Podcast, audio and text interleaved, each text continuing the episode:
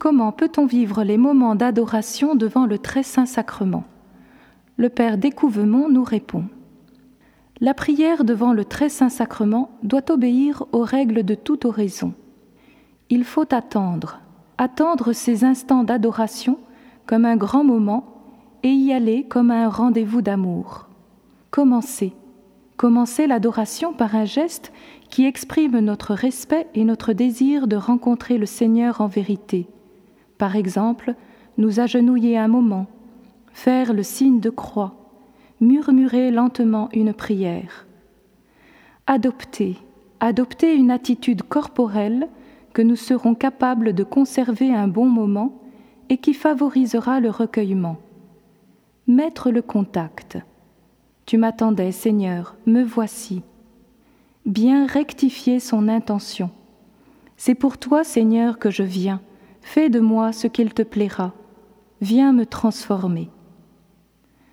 Nous pouvons suivre douze pistes lorsque nous prions. Première piste. Tu poses sur moi ton regard.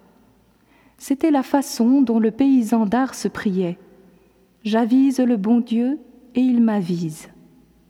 Le ciel est quelque peu inauguré sur la terre quand on a la simplicité de se laisser illuminer enveloppé et réchauffé par ce regard. Deuxième piste, ton corps fut pour moi crucifié. L'Église nous demande de placer toujours un crucifix à proximité de l'autel pour que nos yeux puissent effectuer un va-et-vient entre le tabernacle et le crucifix. Cette longue contemplation du Christ en croix nous permet de vivre chacune de nos rencontres eucharistiques comme ce qu'elle est en vérité, le baiser d'amour du Christ à l'Église, son épouse. Troisième piste, tu es le Seigneur de gloire. Le Christ exposé à nos adorations est l'agneau de Dieu devant lequel les anges et les saints ne cessent de se prosterner en chantant. Nous pouvons unir notre adoration à la liturgie éternelle du ciel, surtout lorsque nous avons l'impression que notre prière est bien pauvre. Joignons-nous à l'adoration parfaite des anges. Quatrième piste, remplis-nous de ta vie.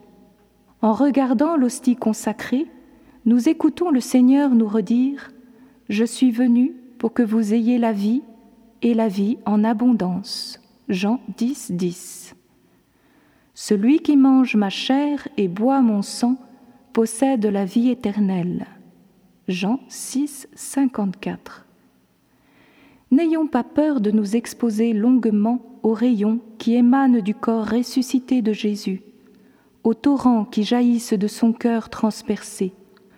Nous demandons successivement à Jésus et à l'Esprit Saint de mettre le feu à nos cœurs.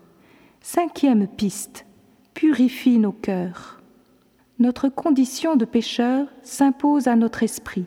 Cet aveu n'est pas traumatisant, mais il nous ouvre au torrent de la miséricorde. Quelle joie lorsque nous permettons au Seigneur d'accomplir en nous son travail de sauveur. Sixième piste. Souviens-toi de ton Église. Le Seigneur a besoin de notre prière d'intercession pour étendre son règne dans le monde.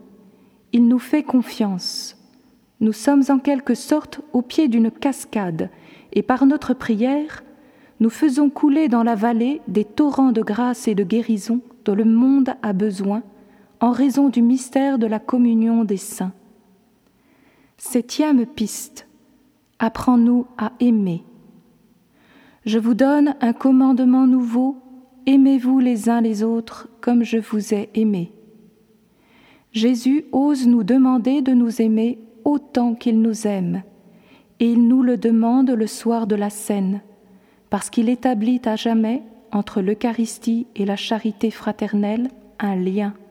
Nous avons besoin de supplier Jésus Eucharistie d'opérer en nous la greffe du cœur qui nous permettra d'aimer nos frères en vérité. Huitième piste. Donne-nous l'audace des apôtres. Demandons-lui d'être pour nos frères une épiphanie de son visage, par la qualité de notre sourire et de notre joie, joie que lui seul peut nous donner. Neuvième piste, donne-nous la force des martyrs. C'est le Christ qui nous donne de porter notre croix à sa suite. Mieux, c'est lui qui la porte en nous. Cette force se déploie dans la faiblesse. Dixième piste. Attire-nous, nous courrons. Nous pouvons demander à Jésus de nous fasciner.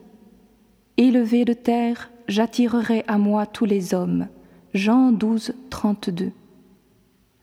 Onzième piste. Emmène-nous vers le Père.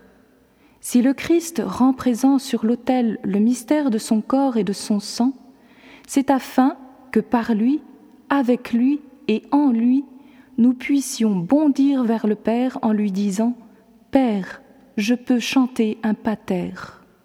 Douzième piste Maranatha, viens.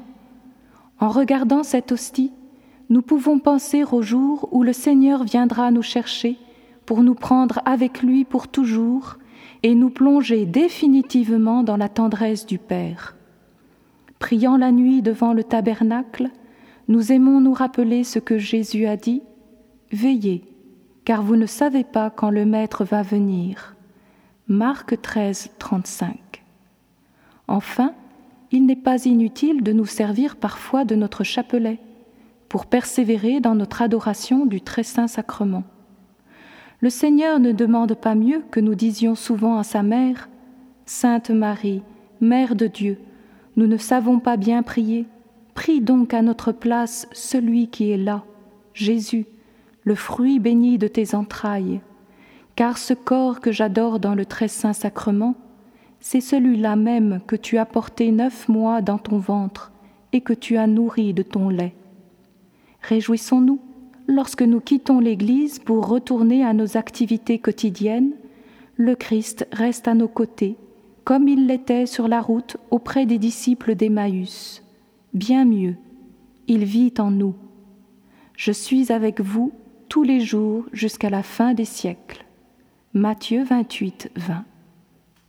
Et pour en savoir plus sur l'adoration, vous pouvez lire l'ouvrage du Père de Couvemont, Guide des chemins de la prière aux éditions du Cerf 2004.